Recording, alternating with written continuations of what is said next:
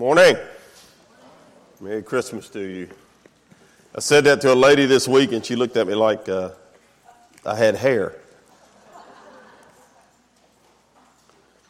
But you never know. If you need a copy of God's Word, slip your hand up, and these gentlemen will be glad to give you one.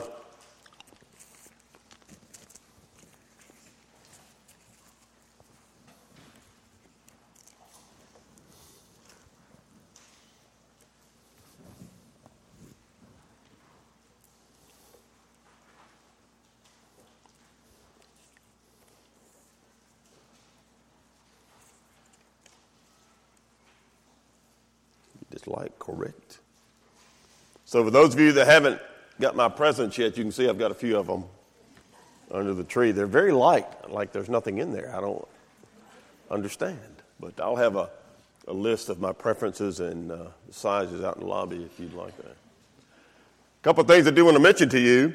Uh, number one, if you're a University of Memphis fan, this is a pretty cool weekend for you. Bittersweet somewhat, but uh, they called me and asked me if I knew how to coach football, and I said no.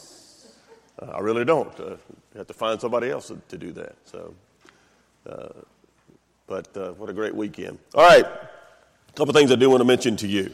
Make sure I hit them now. Uh, tomorrow night, across the street in our youth building, Hannah building across the street, we're going to have a ladies' ornament, women's ornament exchange. What time is that? Uh, Tiffany will now come up and share with us. No, she won't? Okay. Six o'clock tomorrow night across the street. All you got to do for admittance is be female. That's discriminatory, isn't it? I'm, I'm going to start a movement. Uh, show up with an ornament, and you can exchange those and have a good time. Some, spend some time with ladies' church tomorrow night, six o'clock across the street. Um, continue. The Life Choices bottles are out there next to my palatial office by the by the door. You can take one of those bottles and fill it up with change for for uh, Life Choices against one of our missions that we support. And uh, you bring it back, there's a place to put it in my office, and we will get it to them. I've also got meals in the lobby today. If you want to pick up a meal on your way out and give to someone, those are in the lobby today also. Uh, if you still want to be part of what we're doing for Galloway for Christmas, you can see Debbie Brousseau will be out in the lobby afterwards. You can see Debbie and just say, Look, I'd like to maybe be part of the store. I think they've given away all the angel tree stuff, but you may be able to help in another way. So if you'd like to do that, you can see Debbie in the lobby afterwards. And then if you'll put a note, make a note, put it on your calendar, on your phone, wherever you put it, uh, Christmas Eve, we will be here at 5 o'clock doing our annual Christmas Eve uh, communion, candlelight service together. I always enjoy being part of that. So that's uh, Christmas Eve. I'll tell you a funny story. It has nothing to do with what we're going to talk about today. It's just funny.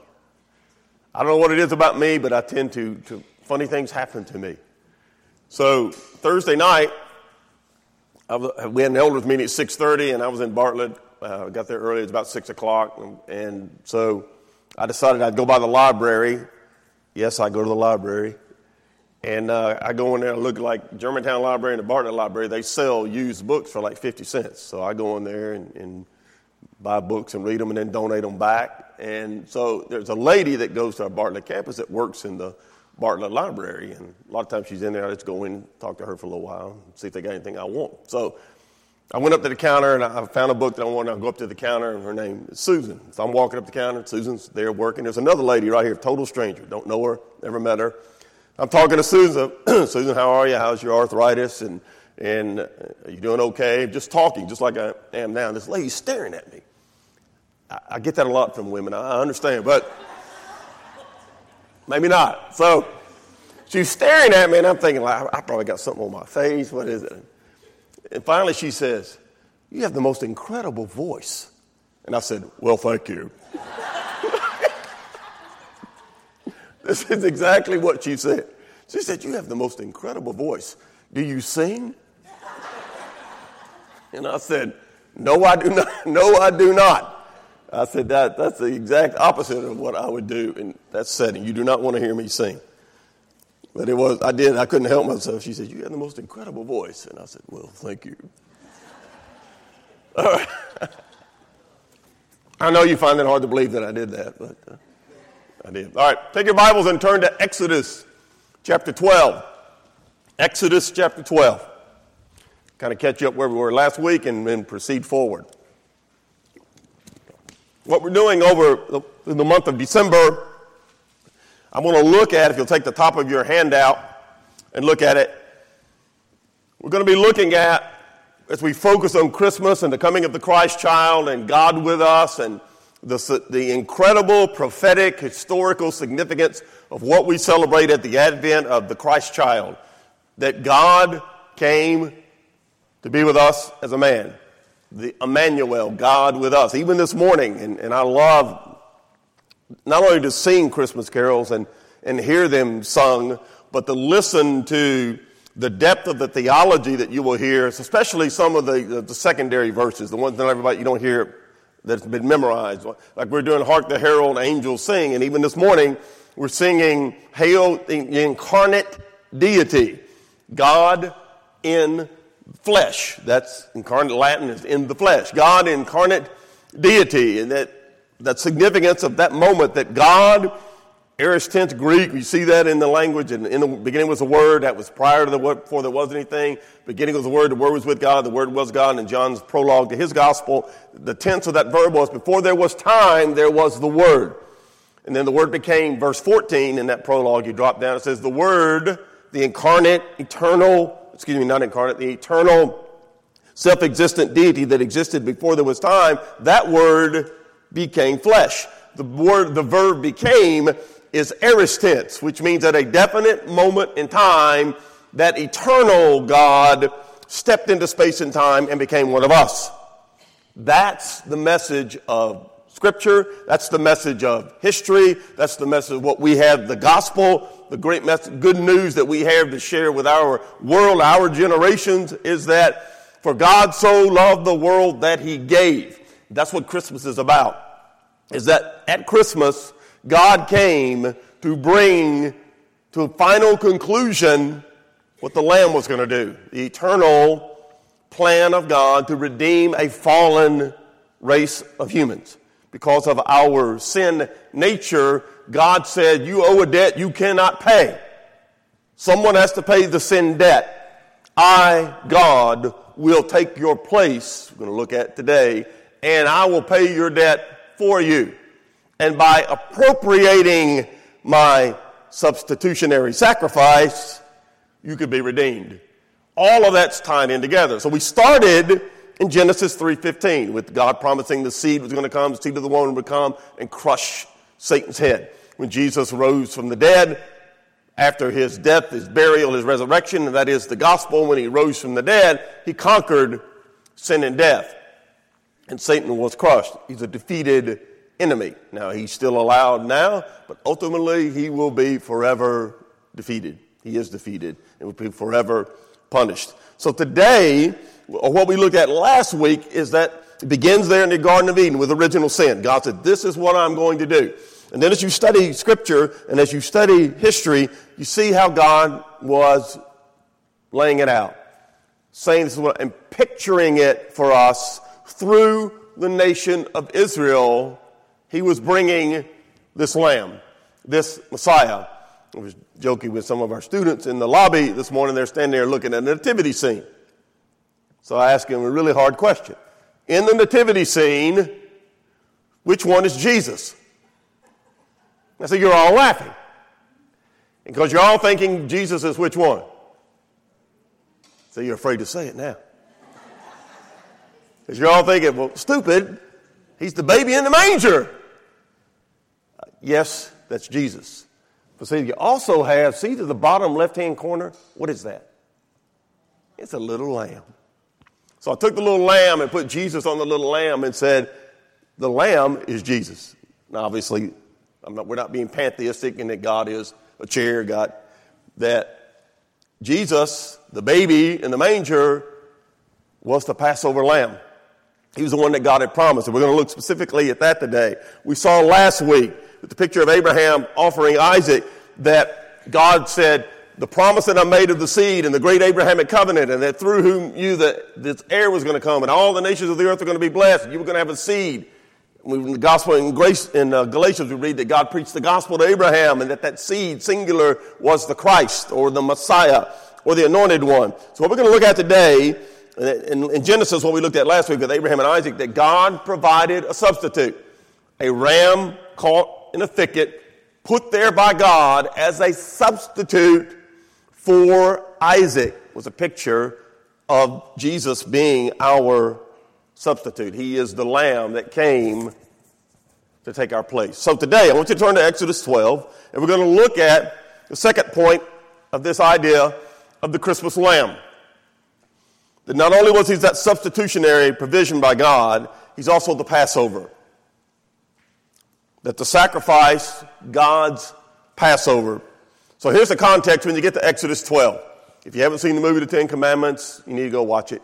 Um, very good movie. All right, the old one. Okay, here's the context. The Jews have been slaves in Egypt for 400 years when you get to Exodus chapter 12. God has finally, in his time, raised up a deliverer for him, for them. His name is Moses. And you know the story. Moses could have been Pharaoh of Egypt. He chose to suffer with the Hebrews for a season. God raised him up to deliver the Hebrews, the Israelites, from bondage in Egypt. And so God has a message for Pharaoh, king of Egypt, the most powerful man on planet Earth, who owned them. Free labor, they've owned them for 400 years, it's a long time. So God goes, tells Moses, you just go to Pharaoh and tell him to let my people go. And I love the honesty in scripture and you read the story and God tells Moses, I want you to go to Pharaoh and tell him to let my people go. what, if, what did Moses say?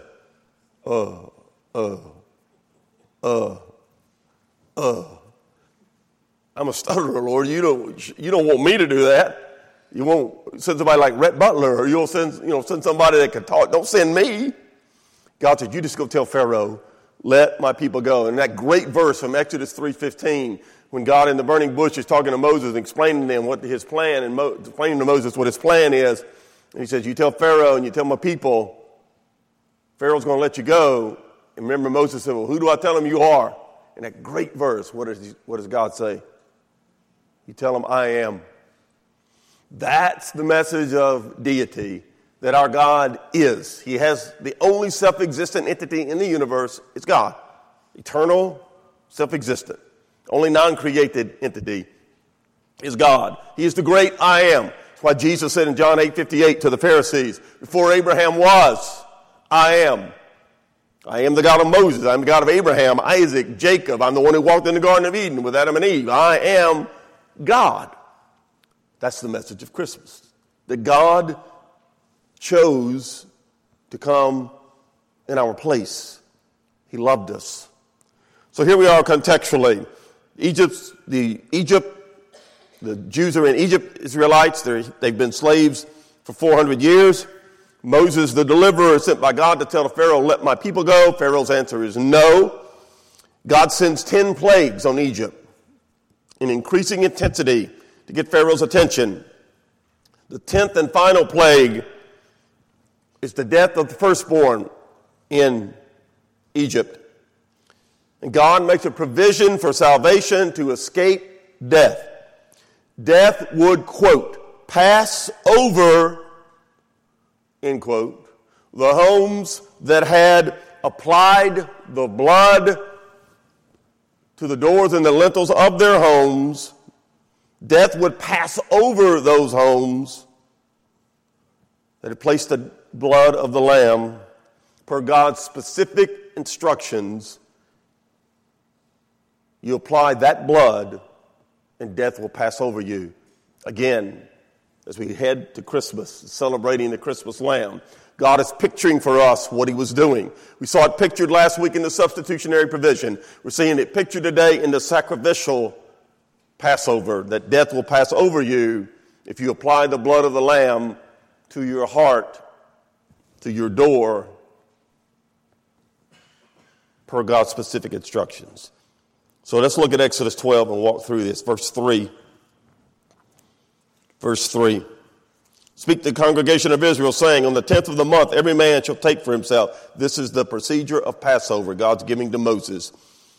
On the tenth of, the, of this month, every man will take for himself a lamb, according to the house of his father, a lamb for a household. And if the household is too small for the lamb, let him and his neighbor next to his house take it according to the number of the persons, according to each man's need. You shall make your count for the lamb. Your lamb shall be, quote, without blemish, a male of the first year. You may take it from the sheep or from the goats.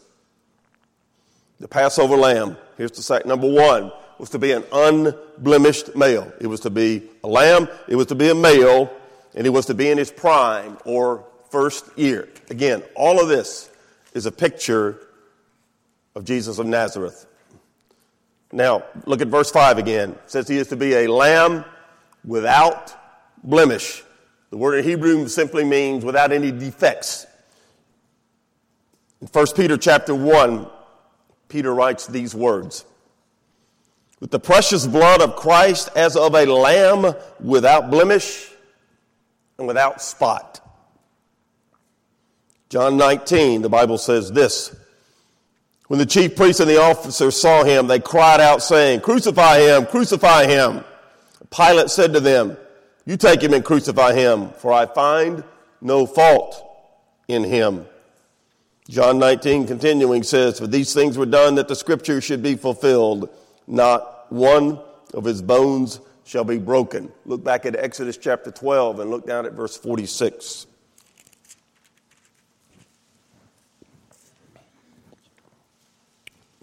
In one house it shall be eaten. You shall not carry any of the flesh outside the house, nor shall you break one of its bones. Jesus of Nazareth, crucified, was the Passover lamb. Paul would write to the church at Corinth Christ is our Passover. What we celebrate and what we call Easter, we're celebrating Passover. The fact death passes over our lives when the blood is applied according to God's specific instructions. Look at verse 6 of chapter 12. Verse 6. You take this lamb, you keep it until the 14th day of the same month. You set it aside on the 10th, and you watch it to the 14th. Then the whole assembly of the congregation of Israel shall kill it at twilight. You notice again verse 3. Speak to all the congregation of Israel, saying, On the 10th of the month, you take your lamb. On the 14th of the month, you kill, you watch it for four days, and on the 14th day of that month, you kill the lamb at twilight. You examine the lamb for purity, then you kill the pure lamb. The literal picture here is Jesus Christ, a triumphal entry. He rides into Jerusalem on the 10th day of the month. On the 14th day of the month at twilight, what did they do? They killed the pure Lamb of God examined him, watched him four days, that Passion Week, and then they killed him. They crucified him at twilight. Kill it at twilight. For the Hebrews, twilight was between what we would call 3 o'clock and 5 o'clock. If you read scriptures closely in the Gospels, Jesus was crucified and died at twilight. What you're seeing is the hand of our sovereign God. He said, This is what I'm going to do, Moses. This is what I'm going to do, Pharaoh. This is what I'm going to do, Abraham. This is what I'm going to do, Satan. And as he threw out the, prophet, the prophecies in the Old Testament, you see different things. We will, ultimately, we'll get around and we'll, we'll look at some things like Bethlehem, that little town. Why that one? Well, it was prophesied in Micah 3.5. And uh, he was he, he had a grave with the rich. He had borrowed tomb from a rich man. He was, he was uh, numbered with the thieves, thief on the, each side of him on the cross. All of those things being prophesied. No broken bones. We just saw that. Prophesied. For God continually saying, this man is the only one in history who fits the fulfillment of the Messiah. Not only did he fulfill all those prophecies, he was perfect. He was sinless. He was without defect, the Hebrew word. He was pure. So you kill it at twilight. Literally, as Jews, this was when Jesus was sacrificed, when he died on the cross. It was the week of Passover. And literally, at that time of day, as the Jews were coming to the temple and they were sacrificing, as they were making their lamb, their sacrifice the, at their temple, the Passover lamb was spilling his blood and dying on the cross for the sins of humanity. God's Passover sacrifice. Look at verse 7 the applied blood. Take some of the blood, put it on the two doorposts and on the lintel of the houses where they eat it, this lamb. It's on the doorposts and the houses, you put the blood, as God specifically said. Verse 13. Verse 12, excuse me. I will pass through the land of Egypt on that night and will strike all the firstborn in the land of Egypt, both man and beast. And against all the gods, plural of Egypt, I will execute judgment. I am the Lord. Death will only pass over the houses where the blood is applied according to my instruction. Verse 13. Now the blood shall be a sign for you on the houses where you are. When I see the blood, I will pass over you. And the plague shall not be on you to destroy you when I strike the land of Egypt. Egypt in Scripture, particularly contextually for the Hebrews, always represented bondage. It also represents that as you run it through Scripture.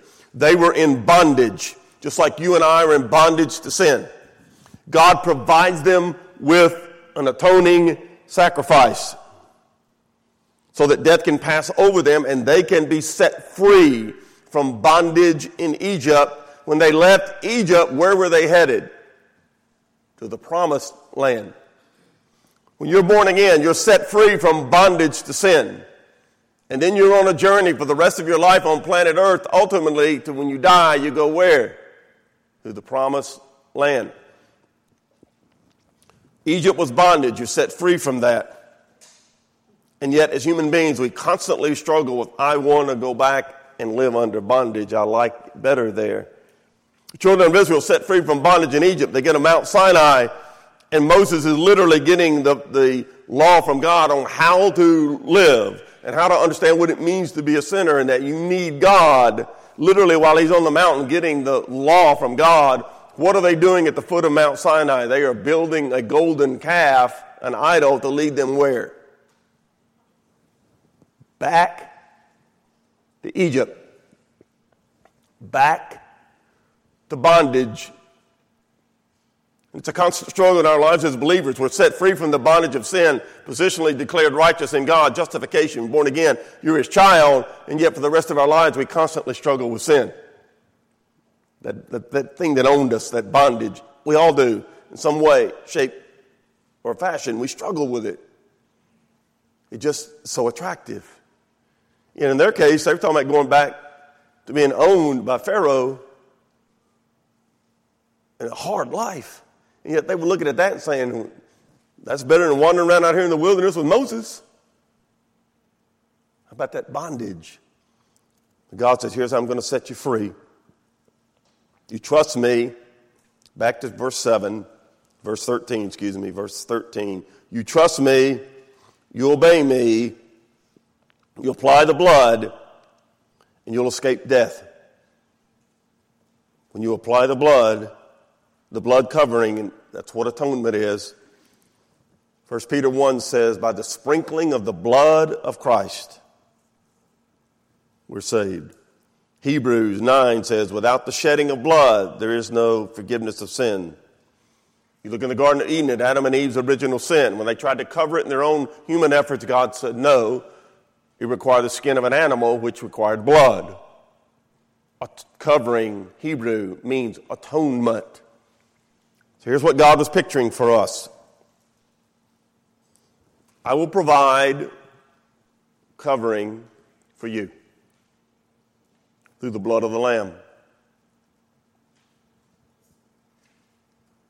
You take the blood of the Lamb by trusting me, faith in the sacrifice of the Christmas Lamb at the cross when he died, when he rose again, when he spilled his blood for you you trust Him, what He did, His work. You apply His work to your life by repentance and faith. And when I look at your sin, I will see His blood covering your sin, and it will be atoned for. You be redeemed. It's exactly the picture here in Exodus. That's what Christmas was about. All right? Turn to Isaiah chapter 53, and let's look at another picture. Isaiah 53.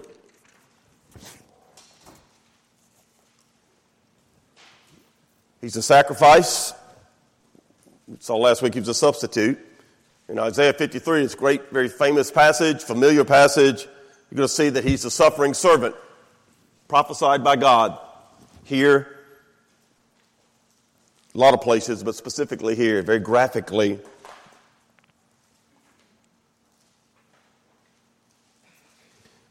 The suffering servant. The number one claim Jesus made about himself when he was on planet Earth, he said, I'm meek and lowly in heart. I'm humble. And here's what he said Quote, the Son of Man did not come to be served, but to serve and to give his life a ransom for many. He said, I came to serve. We saw when we studied Mark, Mark 10 45. That's the theme of that book, that gospel. I came to serve and to die. I am the suffering servant. That's pictured for us prophetically in Isaiah 53 as you're walking through the idea of the Christmas lamb, that substitute, that sacrifice. And now let's look at him as the suffering servant. We saw it at Abraham, we saw it at the Passover. Faith was involved in both situations. Abraham believed God. It was accounted to him as righteousness. Abraham believed God, so he took his son, given to him by God as the heir. He took him up to offer him because God said, kill him. He was going to obey God by faith. The children of Israel, by faith, had to trust God and obey God and apply the blood. By trusting God, provision, they could escape death. The suffering servant, Isaiah 53. We're going to see the lamb here pictured sinless, rejected, as the sin sacrifice, and as the suffering substitute. This was written, what we're about to look at in Isaiah 53, was written about 700 years before Jesus Christ came to planet Earth. About 700 years. So you get to Isaiah 53. The context here, starting in chapter 52, is that you've got five stanzas written, and they're all about the coming servant of God and his life and his work, the coming Messiah, what it would be like. Isaiah 52, let's start there. 52 13. 52 13. Behold, my servant shall deal prudently. He shall be exalted and extolled and be very high. Just as many were astonished at you, so his visage or his look was marred more than any man, his form more than the sons of men. So uh, these two verses are setting up the picture in these stanzas. This is the focal point of the book of Isaiah, one of the most important passages in, in all scripture. The picture of the Messiah who is to come as the sin bearing servant of man not as an earthly king, not as a military conqueror, which is what the Jews wanted, but as a suffering sacrifice. It's the clearest description in all of Scripture of the purpose for the coming of the Messiah. Verse 13, he says, Behold my servant. In Hebrew, that means, Behold, please, here's what it means. Please pay attention. What I'm about to tell you is incredibly important. Behold, the servant will be exalted. Ultimately, he will be humiliated and he will be the Redeemer. All of this foreshadowing Jesus as the Lamb. Verse 13 again. Behold, my servant shall deal prudently, he shall be exalted. Philippians chapter 2. The Apostle Paul wrote these words. God has highly exalted Christ and given him the name which is above every name, that at the name of Jesus every knee should bow, those in heaven, those on earth, and those under the earth. He will ultimately and finally and gloriously be exalted by all men, glorified by all men, exalted. He ascended to the right hand of the throne of God. We're going to see that as we walk through all the way to Revelation this lamb. Yes, he came as a suffering lamb. One day he'll come back as the lion of the tribe of Judah. He is God incarnate on planet Earth. He came, he died, he rose again, and he ascended. The name of Jesus, every knee will bow, and every tongue will confess that he is Lord, God of all. Verse 14 of Isaiah 52. Many were astonished. His visage was marred, his form more than the sons of men. He was humiliated. Humiliated. Many were astonished. And the idea here with the visage and being astonished is that they literally turned away from him. He looked so bad. Now, again, history, the Gospels, you go read. When they got ready to punish Jesus of Nazareth and crucify him, they beat him unmercifully. They scourged him, which, if you read clearly what scourging was under the Romans, they whipped you to the point where your vital organs were exposed, ble- bleeding profusely, and they beat him in the face to the point where he was unrecognizable.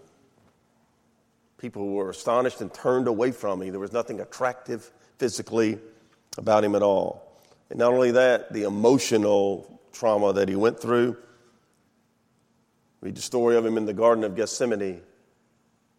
He prays that incredible prayer. He says, Father, if it's possible, let this cup of redemption pass from me, but not my will, yours be done.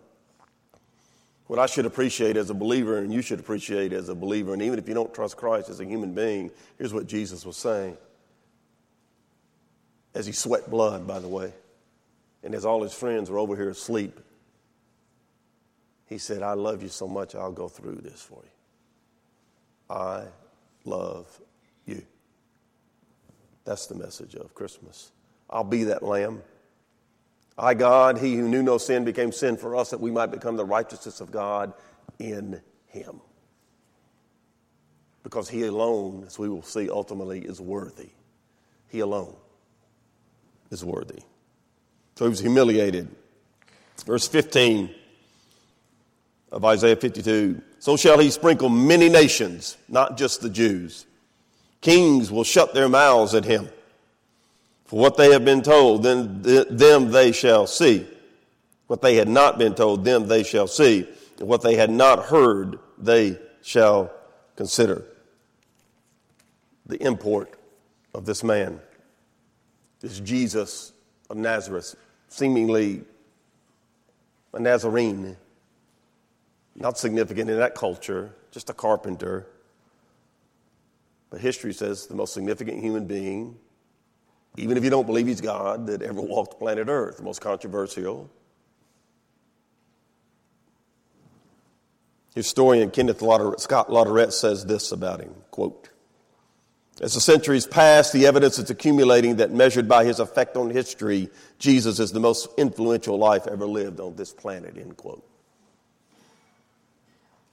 G.K. Chesterton, great novelist, critic, English, said this Quote, there was a man who dwelt in the east centuries ago, and now I cannot look at a sheep or a sparrow, a lily or a cornfield, a raven or a sunset, a vineyard or a mountain without thinking of him.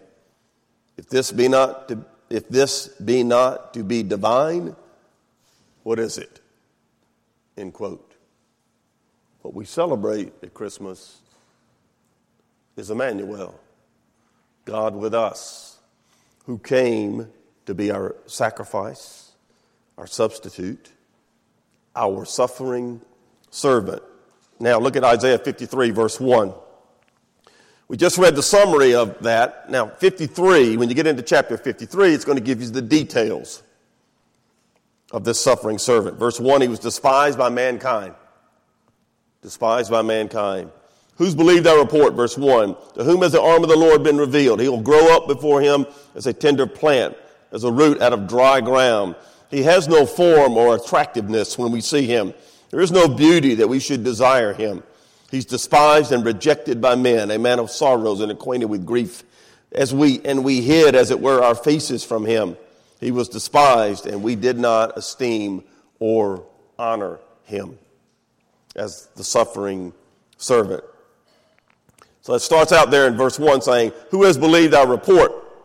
And the idea here God is saying is, I'm going to do something so incredible, so hard to believe that I'm going to do through this one servant who has believed it. That they would not, I'm going to do this through one man, that they wouldn't expect it to be done th- through. He'll be rejected by his own people. Think about the life of Jesus of Nazareth. John 1 11 says he came into his own, and his own did what? received him not. I think one of my favorite passages to read about the life of Jesus Christ is in John chapter 7. He's with his siblings. I joke about this many times. Could you imagine growing up in a home where your older brother was Jesus?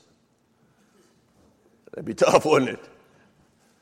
So he's with his siblings, his own brothers and sisters, who say to him, Hey, if you're the Messiah, they were celebrating the Feast of Tabernacles. If you're the Messiah, won't you go up to the feast and announce it?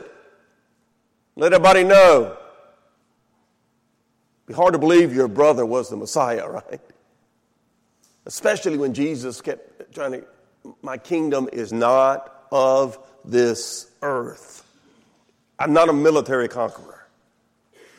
That's not what it's about. It's a heavenly kingdom. It's, all, it's spiritual, not physical. They said, why don't you just go on up there and prove you're the Messiah? If you are, and yet he, he just lives his life. God's going to do something incredible to believe. Verse, he was rejected. He grew up as a poor carpenter, not an earthly man of any significance. Yet history says the most significant man that ever lived. Mark chapter 6, the Bible says this Is this not the carpenter, the son of Mary, and the brother of James, and Joseph, and Judas, and Simon? Are not his sisters here with us? And they took offense at him. Isaiah 53 3 again, look. He's rejected, he's despised by men, he's a man of sorrows, he's acquainted with grief. He was not valued in any way. He came to suffer and to die. Now look at verse 4. He died for us. Surely, the one who was rejected, the one who was not valued, the one who we didn't care anything about, one we literally looked away from, we weren't, he was not desirous in any way, despised by mankind, he turns around and says, I'll die for you. Verse 4. Surely he's borne our griefs, carried our sorrows. We esteemed him stricken, smitten by God, and afflicted. He was wounded for our transgressions, he was bruised for our iniquities. The chastisement for our peace was upon him. By his stripes we're healed. All we, like sheep, have gone astray. We've turned every one to his own way, and the Lord has laid on him the iniquity of us all. What you're reading in verses 4, 5, and 6, and I don't know if you write in your Bible or not, if not, write in the Bible the person next to you. What, what you're seeing in verses 4, 5, and 6 is the gospel. There it is. It's the gospel. 1 Peter chapter 2 says this He bore our sins on his own body upon the tree. Romans 5 8 says, While we were yet sinners in rebellion against God, Christ died for us. I want you to notice, look at, drop down to verse 10 for a moment. Verse 10. It pleased the Lord to bruise him, put him to grief. When you make his soul an offering for sin, he shall see he shall see his seed, he shall prolong his days. The pleasure of the Lord shall prosper in his hand. He shall see the labor of his soul and be satisfied. By his knowledge, my righteous servant shall justify or declare righteous many, for he shall bear their iniquities. Just for a few moments as we wrap this up, I want you to see specifically the passion, we call it Passion Week, the suffering of the one who came at Christmas that we celebrate, that lamb that came to be our Passover lamb, to be our sacrifice for sin, so that we could be saved, so that we could have death pass over us. First thing I want you to notice in verse 4 is his emotional suffering. He's borne our griefs, carried our sorrows. We esteemed him stricken, smitten by God, and afflicted. He bore our griefs, he carried our sorrows. Everything we ever heard over as human beings that was a result of our own sin, Jesus took the pain of that to Calvary. God laid on him, we just saw the iniquity of us all. That emotional when you stop and meditate on Scripture and you look at what happened as Jesus is hanging on the cross and he's going to say, It is finished. And one of the things he says while he's hanging there is, My God, my God. You know the rest of it. What was it? Why have you forsaken me? He'd never felt that before. From eternity past, all Jesus had ever known was intimacy with God the Father as God the Son. Suddenly, he's becoming the sin debt for me, you, everyone else. All my guilt, he bore the grief for that, the sorrow it brings. He bore it. God laid the iniquity of all of us on him. He became the sin debt so I could be set free. And in that moment, he cries out to God and says, Why have you forsaken? Which, by the way, was prophesied in Psalm 22. I've mentioned this before, but it's so important. Read the Gospels closely. Not one of the times does Jesus refer to his Father as God. What does he always refer to him as? Father. Father. But at that moment, he was sin, paying my debt, and the Father had to turn away. I hope that you appreciate Christmas a little more when you understand that. The emotional trauma, the physical trauma, verse 5. He was wounded for our transgressions, bruised for our iniquities. The chastisement for our peace was upon him, and by his stripes we're healed. You might want to write scourging next to that. You might want to write beating next to that. Wounded. They stuck a spear in his side. Crown of thorns. Greek here, you, the Greek when you read it, the translation is that he was pierced and crushed unto death. Physically suffered. Spiritually, verse 6 All we, like sheep, have gone astray. We've turned every one to our own way, and the Lord has laid on him the iniquity of us all. We'll never really understand, maybe when we get to eternity, I guess we will, what this moment must have been like for Jesus when he had to die for sin. For all sin. Think about the egregious stuff that human beings like Adolf Hitler and Nero and others have done. He said, I'll, I'll pay, I'll take your place. I'll pay that price. All you got to do is apply the blood by faith. Apply the blood. The best picture in the world is the thief on the cross next to him who deserved to be there for his crimes. And he turned to Jesus and said, What? The other th- they were both mocking him, by the way. Read all the Gospels. Both thieves were mocking Jesus. And the, the Messiah, save, get down, save yourself and us. Both of them were doing it. And then one of them had a revelation wait a minute, I deserve to be here. We deserve to be here. But Jesus doesn't. And he turned to him and said, What? Will you remember me when you come into your kingdom? Simply exercise faith. He didn't get baptized, he didn't give any money, he didn't do any good works. He simply exercised faith. And what did Jesus say to him? Who, by the way, was a, could hardly breathe at the point of death, having been beaten basically to death, and now trying to survive crucifixion and live and dying. What does he say to the guy? Today, you'll be with me in paradise today. That's grace. That's Christmas. The greatest gift any human being has ever been given is that God said, I'll take your place. Merry Christmas. I'll take your place. Physical.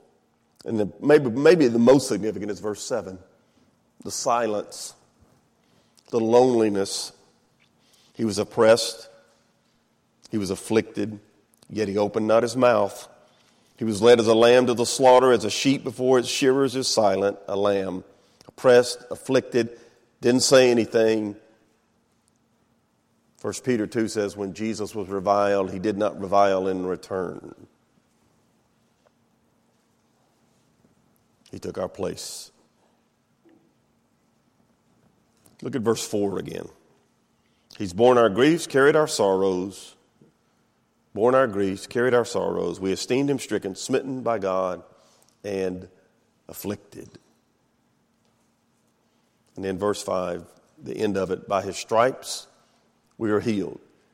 And there are some people, so unfortunate, unfortunately, they take this verse and say, By his stripes we are healed, and say, See, right here it says guarantees because Jesus was beaten, everybody will be physically healed when they ask for it. That is so trivial compared with what this is talking about. What it's saying is because he was willing to come and be beaten to death, you can be healed spiritually. Physically, he can heal, but that's not what this is talking about. It's the atonement. The atonement. You recovered, propitiation. He was the satisfaction for your sins. First Peter says this again. He hung on the tree that we, being dead to sins, should live under righteousness, by whose stripes you were healed. Righteousness, not physical healing, righteousness, being declared right with God. Romans 8 says this. Look at verse 10, excuse me, in Isaiah, and then we'll do Romans 8. Verse 10 in Isaiah. It pleased the Lord to bruise him, put him to grief, when you make his soul an offering for sin. All the good things. Here's what God is saying. In Romans 8, Paul wrote these words He who spared not his own son, God, but delivered him up for us all, how shall he not with him also freely give us all things? I want to end with this point because it's so important. Right there in Isaiah, it says, It pleased God to bruise him. I want you to think for a moment about, again, talking about meditating on Scripture. I want you to think for a moment just about that saying. It pleased God the Father to have his son beaten to death. It pleased God the Father to bruise him, to have him scourged. You ever th- I think about crazy things sometimes. I know that doesn't surprise you. Why did they choose crucifixion? God, the Father, the Son, the Holy Spirit. Why did they choose crucifixion? Why not lethal injection? Why not firing squad? Why not hanging? Just get it over with. Because I believe it shows, it's my opinion, so take this for what it's worth. I believe it chose crucifixion. I'm warning, obviously laid it all out, we're going to lay it all out in prophecy, but I believe it's for this reason. So no one could ever doubt how much God loves you and is willing to suffer for your sin. It's the most horrific way man has ever devised to kill another man. It usually took three days. You're trying to breathe, you couldn't. Finally, your heart just burst. It pleased God to do that to his son so that we could be healed spiritually. Here's the message of Christmas God loved you so much he was willing to elevate you above the love he had for his son and let his son die in your place. If that doesn't make you celebrate Christmas, you, you, you're working with wet wood, as someone was there. That should light your fire. To be so thrilled. Christmas, the birth of God because He loved me. Would you bow your heads, please? Father, we are grateful that you love us. We talk about it, we say it, we sing about it. Joy to the world, how significant that really is. And we'll see next week as we look at that. Joy to the world. The Lord is come. Let earth receive her king. They didn't receive their king, he came anyway. Thank you for loving me. Thank you for loving us. Thank you, Lord, for coming, the Christ child, Emmanuel, God with us, incarnate deity, that we might know freedom. We might, might be set free. We might know forgiveness. We might know you. We might understand love. This is love that God died for us. Thank you, Father. So I pray you motivate us and encourage us as Christians to share the love of the Christ child with people. Love Christmas, celebrate it. What a great time of year. And remembering behind that manger is a cross because you loved us. We pray in Jesus' name. Amen. Please stand as we sing and